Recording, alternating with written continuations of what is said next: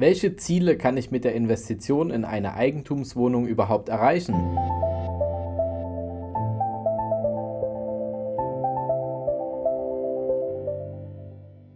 Vom Sparer zum Investor. Dein Podcast rund um die Themen wissenschaftliches Investieren und Vermögensaufbau mit Immobilien. Neue Wege zur Rendite, ohne dabei zu spekulieren. Viel Spaß dabei.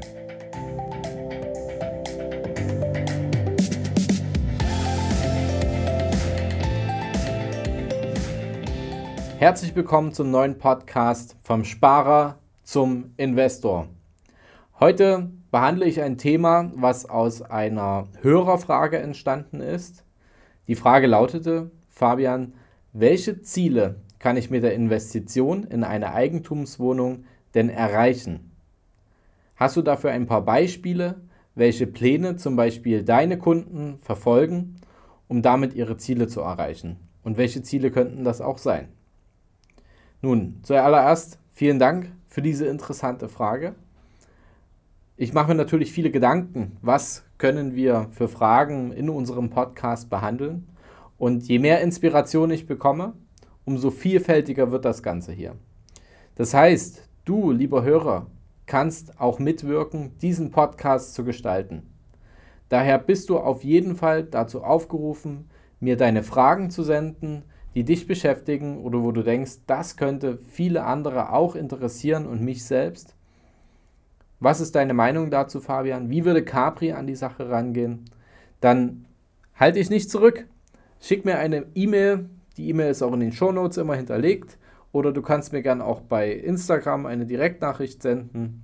Und da ist auch meine WhatsApp-Telefonnummer hinterlegt. Da kannst du mir auch einfach eine WhatsApp schicken und ich werde mich dem Thema widmen, sodass auch andere etwas von deinen Gedanken haben.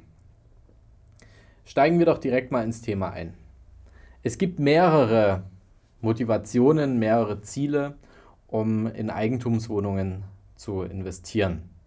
Zum einen muss man sagen, mal fernab von dem Ganzen, dass es natürlich ein bisschen auf deine Lebensphase ankommt. Wenn du jetzt im Vermögensaufbau bist, das heißt, du bist noch eher jung, du bist ähm, vielleicht am Anfang oder Mitte deiner Karriere und ähm, planst mit dem Vermögensaufbau letztendlich ja immer mit einem, ich sag mal, übergeordneten Ziel, so geht es den meisten, so geht es auch mir, dass wir unser Einkommen von unserer aktiven Arbeitskraft ablösen wollen. Das heißt, dass wir Geld verdienen, ohne dass wir noch aktiv jeden Tag etwas dafür tun müssen. Das ist ja letztendlich der Begriff von Rente. Ob jetzt dir der Staat eine Rente zahlt oder ob du das selbst organisierst und das Ganze auch besser für dich planst, das ist natürlich ähm, obliegt dir und ich glaube, das ist auch der Grund, warum du hier heute diesen Podcast hörst. Wenn du allerdings schon Vermögen aufgebaut hast und dieses Vermögen weiter wahren, vermehren und sichern möchtest und auch keine Finanzierung bräuchtest, um eine Eigentumswohnung zu kaufen, dann kann die Eigentumswohnung ein kleiner Baustein sein. Allerdings verändert sich meiner Erfahrung nach und das auch in absoluter Sinnhaftigkeit das Verhältnis von illiquiden Anlagen zu liquiden Anlagen.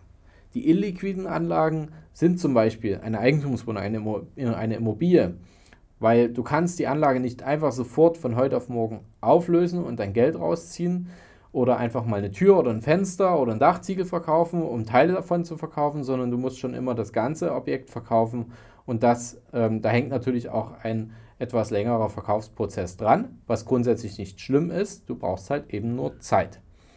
Was auch noch illiquide Anlagen sind, sind zum Beispiel Beteiligungen an, an Unternehmen. Das heißt, wenn du Gesellschafter bist an, an einer Gesellschaft, Gesellschafter, Geschäftsführer, du also auch Mittel in deiner Gesellschaft oder an einer anderen gebunden hast, dann sind das auch meist illiquide Anlagen, weil die Auflösung deiner Einlage meistens nicht von heute auf morgen gehen wird und auch nicht gehen soll, da ja die Gesellschaft weiter mit dem Geld arbeiten möchte und auch soll.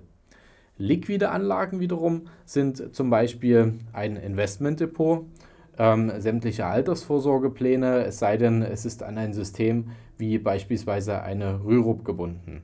Dazu kam letztens übrigens auch eine Frage. Das Thema werden wir ähm, falls dir das gerade im Kopf schwirrt. Was ist das eigentlich? Das werden wir auch nochmal in unserem Podcast nochmal analysieren, was eine Rürup ist und ob sich das Ganze für dich lohnt oder ob das für dich eher ein Flop ist.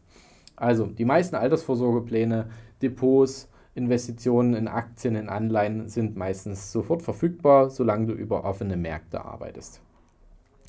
Wenn wir jetzt also Geld anlegen wollen und wir haben schon finanziell ausgesorgt, dann ist es wichtig, dass du ein gesundes Verhältnis von liquiden zu illiquiden Anlagen hast, entsprechend deiner Anlageziele ähm, und deinem Anlagezeitraum.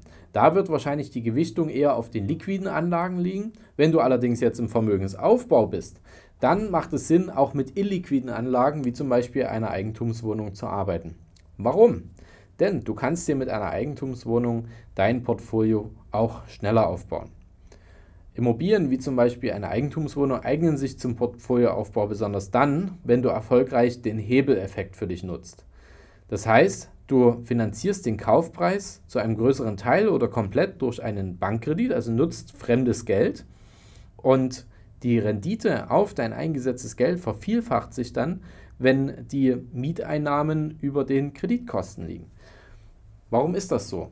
Ganz einfaches Beispiel. Wenn du dir Geld leist für beispielsweise 1,5 Prozent und kaufst damit einen Wirtschaftsgegenstand wie eine Immobilie und diese Immobilie wirft dir aber Einnahmen von 4 Prozent oder 4,5 Prozent pro Jahr ab, dann hast du eine Differenz von 3 Prozent. Und diese 3 Prozent sind also Mehreinnahmen, die du zu den Ausgaben für das Geldleihen hast. Und wenn du jetzt noch anhand der Bewirtschaftungskosten errechnen kannst, dass mit der Immobilie mehr Geld verdient wird, als ausgegeben wird, dann ist das für dich eine gute Investition und die Tilgung beginnt schon von ganz allein. Und der Hebel funktioniert besonders gut in einem Niedrigzinsumfeld, also wenn wir billiges Geld haben, wie es nun mal gerade ist. Es gibt da verschiedene Prognosen. Für eine langfristige Finanzierung werden aus allen möglichen Richtungen wohl erst einmal auf diesem sehr niedrigen Niveau die Zinsen weiterhin bleiben. Gleichzeitig habe ich aber noch eine dringende Empfehlung dazu. Es ist toll, wenn du viel finanzieren kannst, achte aber auch auf eine vernünftige Tilgung. Denn wer sich angemessen schnell entschuldet, wird sich vor einem Risiko schützen können, nämlich wenn du eine Zinsbindungszeit vereinbart hast, 5 Jahre, 10 Jahre, 15 Jahre, 20 Jahre und so weiter, dann hast du natürlich nach diesem Zeitraum von den 10, 15, 20 Jahren ähm, eine Entscheidung zu treffen. Und die Entscheidung lautet, will ich prolongieren, will ich weiterfinanzieren oder will ich die Wohnung verkaufen? Ähm, oder, oder, oder. So, und jetzt ist natürlich der Punkt, dass wenn du weiterfinanzieren möchtest, dann musst du die Restschuld, die also noch übrig ist, musst du weiterfinanzieren. Wenn dann die Zinsen sehr, sehr hart gestiegen sein sollten, dann kann es natürlich sein, dass die Kreditrate etwas höher ausfällt, als du dir das ursprünglich vielleicht errechnet hast. Wenn du also angemessen entschuldet hast und die Restschuld stark gesunken ist in der Zeit, in der du die Immobilie finanziert hast, dann ist das Risiko natürlich geringer, dass dich ein steigender Zins härter trifft und deine Kalkulation gut aufgeht dann sei lieber etwas großzügiger im Bereich der Tilgung, ähm, aber schränk dich auch nicht zu sehr ein. Denn wenn du, gerade wenn du Portfolio aufbauen möchtest, dann ist dort eine Balance zwischen der planmäßigen Tilgung und Sondertilgungsoptionen ganz wichtig. Warum sage ich das? Wenn du natürlich jetzt einen hohen Tilgungssatz von Anfang an vereinbarst, dann belastet das natürlich deine Haushaltsrechnung. Und wenn du den Tilgungssatz etwas geringer hältst, aber trotzdem angemessen, dann hast du eine etwas entspanntere Haushaltsrechnung. Vielleicht deckt sich sogar deine Finanzierung mit den aktuellen Einnahmen der Immobilie. Dann ist deine Haushaltsrechnung nahezu gar nicht belastet. Und das macht es natürlich einfacher, wenn du in Zukunft weitere Objekte kaufen und finanzieren möchtest. Wenn du allerdings sagst, das wird höchstwahrscheinlich das letzte oder erste und letzte Objekt sein, was ich kaufe, dann ist es nicht schlimm zu sagen, okay, du packst jetzt einfach die Tilgung etwas höher. Oder gerade auch, wenn wir jetzt mal abseits des Investment Case sprechen, wenn es dein Eigenheim ist, dann macht es auf jeden Fall auch Sinn, da eine etwas höhere Tilgung anzusetzen, um eben die Entschuldung schneller voranzutreiben. Die Eigentumswohnung als Bestandsimmobilie, darüber möchte ich heute sprechen, ist aus meiner Sicht der ideale Einstieg in das System Immobilie und den Portfolioaufbau. Du kannst dich dazu auch nochmal belesen und dir auch mal ein paar Inspirationen holen auf unserer Capri-Website bei Bestandsimmobilien. Ich verlinke dir das hier nochmal mit in den Show Notes, dass du dir ein paar Inspirationen holen kannst, was denn da alles so geht. Das Schöne bei einer Bestandsimmobilie ist natürlich, dass der Einstieg mit einem relativ niedrigen Volumina möglich ist. Denn du hast vergleichsweise niedrige Kaufpreise zu, zum Beispiel zu einem äh, Neubau oder einem, einer Denkmalimmobilie und hast daher auch etwas niedrigere Erwerbsnebenkosten. Das heißt, wenn du dich gerade in, dem, in der Phase befindest, wo du das erste Mal eine Eigentumswohnung kaufst ähm, und vielleicht dein Einkommen ähm, noch nicht im sechsstelligen Bereich sich befindet, sondern darunter ähm, oder deutlich darunter, dann solltest du vielleicht auch darüber nachdenken, erstmal kleine Brötchen zu backen und deine Erfahrungen zu sammeln. Wenn du dir natürlich schon mehr zutraust oder du schon mehr Einkommen hast, dass du deine Einkommensteuer in Vermögen umwandeln möchtest und musst, weil du schon im Spitzensteuersatz bist über den 54.000 Euro pro Jahr, dann solltest du dich schon wieder mit dem Thema Denkmal beschäftigen. Die Themen Denkmal findest du in der Folge 5 von unserem Podcast, Folge 82 und 83. Da geht es dann nochmal in die Tiefe. Weiter geht es mit den Bestandsimmobilien. Wenn du einen, eine Bestandsimmobilie kaufst, dann ist es auch so, dass die Mietzahlungen relativ zeitnah beginnen. Denn in der Regel ist es so, dass nach, dem, äh, nach der Unterzeichnung des Kaufvertrages ähm, der Besitzübergang, also dann, wenn es wirklich losgeht, dass deine Mieteinnahmen fließen und du Kreditraten und Hausgeld zahlst, das liegt, da liegen meistens nur zwei bis drei Monate dazwischen. Und die Mietzahlungen helfen dir natürlich bei der Abbezahlung deines Kredits und das Ganze geht natürlich deutlich schneller, als wenn du das alles nur alleine machen müsstest. Und wenn du eine Bestandsimmobilie kaufst, dann hast du in der Regel auch eine recht gute Planbarkeit. Das ist besonders hilfreich für Neulinge im Immobiliengeschäft, denn potenzielle Risiken der Planungs- und Bauphasen entfallen für dich und auch bautechnische Gutachten zur Qualität des Objektes sind meistens schon bereits vorhanden und die Immobilie läuft einfach. Und oft ist es sogar so, dass du schon bestehende Mietverhältnisse hast oder mit dem Verkäufer vereinbarst, dass die Wohnung zu einem Preis von x Euro vermietet wird und du da vielleicht sogar mit kleineren Garantien oder ähnlichen arbeitest, damit du deine Planbarkeit schon bei Beginn hast. Gerade da ist wichtig, eine gute Erfahrung auch zu sammeln und da ist auch wichtig, dass du einen guten Berater hast, der den Übergang auch recht sauber mit dir gestaltet, soweit er es kann. Also, dass der Mieter benachrichtigt ist, dass die Kaution zu dir fließt, ähm, dass er auch in die Kommunikation mit der Hausverwaltung geht, dass du angeschrieben wirst. Ähm, es, es muss ein bisschen was getan werden und je besser dein Berater ist, umso einfacher wird es auch für dich, deine erste Wohnung zu kaufen, wenn du Neuling bist. Jetzt gibt es mehrere Wege. Du kannst eine Eigentumswohnung gewinnbringend verkaufen, denn das ist ein Ziel, was oft auch verfolgt wird, dass die Eigentumswohnung gewinnbringend verkauft wird, statt sie im Portfolio für lange Zeit zu behalten. Und da kommt natürlich jetzt, auch wenn ich kein Steuerberater bin, aber das ist ein weit bekannter Steuerspartipp, wenn du erst nach zehn Jahren verkaufst, also nach später als zehn Jahren, dann musst du keine Spekulationssteuer zahlen. Ähm, dazu gibt es auch nochmal einen Podcast zum Thema Besteuerung von Aktien, von Immobilien, von Investmentfonds. Darüber werden wir auch nochmal sprechen. Ähm, das heißt, wenn du nach über zehn Jahren verkaufst, ist es aus aktueller Rechtsprechung so, wenn du eine Immobilie gekauft hast und diese gewinnbringend verkaufst nach über zehn Jahren, dass du auf diese Gewinne keine Steuern zahlen musst. Das macht natürlich absolut Sinn, denn ja, jeden Cent, jeden Cent, den du nicht ans Finanzamt zahlst, ist mehr Gewinn für dich. Das heißt, diesen Tipp solltest du auf jeden Fall beherzigen. Du kannst eine Eigentumswohnung aber auch als Altersvorsorge kaufen. Denn für viele ähnelt eine Eigentumswohnung einer Rentenpolice mit einem Kapitalwahlrecht. Willst du die einmalige Auszahlung, die einmalige Abfindung für deine Immobilie haben oder die lebenslange Rente?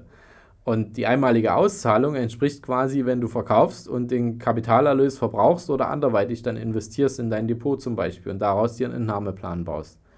Du kannst aber auch sagen, ich will eine lebenslange Rente haben, so wie es in der Versicherung meistens ähm, gehandhabt wird. Dann behältst du einfach deine Eigentumswohnung, hast sie vielleicht abbezahlt oder zu großen Teilen abbezahlt und nutzt die Mieteinnahmen als zusätzliche Rente. Das funktioniert natürlich nur, wenn du zur Rente abbezahlt hast. ähm, oder nur noch eine ganz geringe Restschuld hast. Und deswegen, vorhin bin ich darauf äh, zurückgekommen, achte bitte mit deinem Berater darauf, dass du eine gute Tilgungsrate ansetzt, ähm, dass du da auch gut vorankommst und es zu deinen Zielen passt. Was auch einige machen, ist, dass ein Familienvermögen für künftige Generationen mit Immobilien aufgebaut wird. Eigentumswohnungen lassen sich hervorragend vererben, damit auch die nächste Generation passives Einkommen hat und das sogar schon vor der Rente. Das ist eine super Sache, denn so kann man, wenn ich mir vorstelle, ohne da meinen Eltern, die vielleicht auch den Podcast hören, jetzt einen Vorwurf zu machen, aber wenn ich ähm, ins Berufsleben äh, eingestiegen wäre und hätte schon ähm, ein passives Einkommen von mehreren hundert Euro durch Immobilien, die äh, meine Eltern oder Großeltern äh, vielleicht den Kindern zur Verfügung gestellt haben oder die Einnahmen zur Verfügung gestellt haben, dann wäre vielleicht der Einstieg ins Wirtschaftsleben etwas einfacher. Wobei ich sagen muss, das hat auch alles Vor- und Nachteile, off-topic. Wenn du natürlich auch ein wenig Druck zu Beginn deines Wirtschaftslebens hast und ähm, ja, nicht automatisch das Geld jeden Monat auf dein Konto fließt, finde ich, ist das vielleicht für den einen oder anderen Berufsanfänger gar nicht so schlecht, mal ein bisschen Druck zu haben und ähm, zu lernen zu arbeiten. Das ist aus meiner Sicht, nur meine Meinung, eine wichtige Sache, dass wir lernen zu arbeiten, anzupacken, fleißig zu sein und für uns selbst zu sorgen.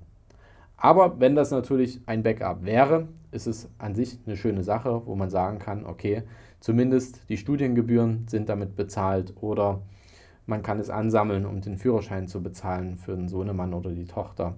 Je nachdem. Das kannst du selber entscheiden. Oft ist es so, dass Eigentumswohnungen, Immobilienvermögen vererbt wird und in die nächste Generation einfach weiteres Einkommen erzeugt ähm, und das schon bevor sie in Rente gehen. Es gibt natürlich da einen großen Vorteil gegenüber einer Gelderbschaft, ähm, denn Eigentumswohnungen sind Investments und Investments werfen Rendite ab und ähm, haben auch einen gewissen Schutz vor der Inflation, weil es ein Sachwert ist.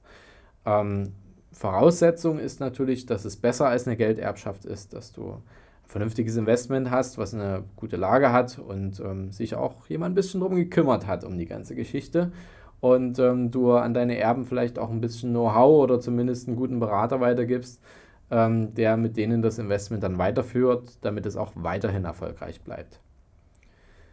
Ich habe noch ein paar Tipps zur Anschlussfinanzierung und zum Thema Zinsbindung. Bei den meisten Immobiliendarlehen läuft ähm, die Zinsbindung nach 5 bis 15 bis 20 Jahren aus und ähm, wenn du dann die Immobilie weiter behalten willst, dann wird eine Anschlussfinanzierung für die Restschuld nötig. Und du solltest schauen, dass du dir spätestens ein Jahr vor Ablauf der Zinsbindung Finanzierungsangebote bei mehreren Banken einholst und äh, diese auch intensiv vergleichst, beziehungsweise deinen Berater darauf ansprichst, dass die Zinsbindung nun bald vorbei ist und du da neue Angebote brauchst, damit du mit deiner neuen Finanzierung rechnen kannst und nicht den Zeitdruck dahinter hast, ich muss jetzt schnell noch abschließen. Dann denke ich, hast du eine bessere Chance auf ein wirklich gutes Angebot. Ich hoffe, der Podcast hat dir gefallen und ähm, wenn du gerade jemanden im Kopf hast, der das erste Mal eine Eigentumswohnung kaufen will oder allgemein vielleicht auch die Mittel dazu hat. Also ich sag mal, er hat seine 2000, 2200, 2300 Euro monatliches Nettoeinkommen, ist vielleicht gerade am Berufseinstieg, dein Sohn, deine Tochter, ähm, Bekannter, wer auch immer, und du bist davon überzeugt, dass es Sinn macht, auch Immobilien zum Vermögensaufbau zu erwerben, dann schick doch mal den Podcast weiter, damit der oder diejenige auch mal so einen Anreiz bekommt, was man alles damit machen kann. Und ähm, ja, wie sinnvoll und schön das Ganze auch sein kann. Ähm, deswegen würde ich mich freuen, wenn du den Podcast auch bei dir in den sozialen Medien teilst und weiterschickst an die Menschen, für die das Ganze jetzt interessant sein könnte, die ihre erste Immobilie erwerben, die vielleicht auch eine Familie gegründet haben, nach vorn schauen, ähm, optimistisch in die Zukunft schauen und die Verantwortung für sich selbst, für ihre Finanzen und für ihre Familie übernehmen möchten und ähm, dabei Investitionen tätigen wollen, die das Ganze vielleicht etwas schneller vorantreiben können, dass ähm, sie finanziell ausgesorgt haben. Das ist ein wichtiges Thema. Ähm, wir können es selber steuern und Eigentumswohnungen können ein Baustein des Ganzen sein, um das Ganze etwas effektiver voranzutreiben, als wenn du das Geld vielleicht unter das Kopfkissen legst oder einfach gar nichts machst. Aber deswegen bist du ja nicht hier. Du willst ja vom Sparer zum Investor werden und vielen Dank für dein Gehör. Viel Spaß beim Investieren und beim Geld vermehren und bis zum nächsten Mal. Dein Fabian. Hast du Fragen zur heutigen Podcast-Folge oder brauchst du Unterstützung, deine Investments erfolgreich umzusetzen, Steuern zu sparen oder deinem Depot mal so richtig Aufwind zu geben? Dann schreib mir gerne eine Mail an schuster at capitalreinvest.de. Die Mail findest du auch nochmal in den Show Notes. Ich freue mich von dir zu lesen.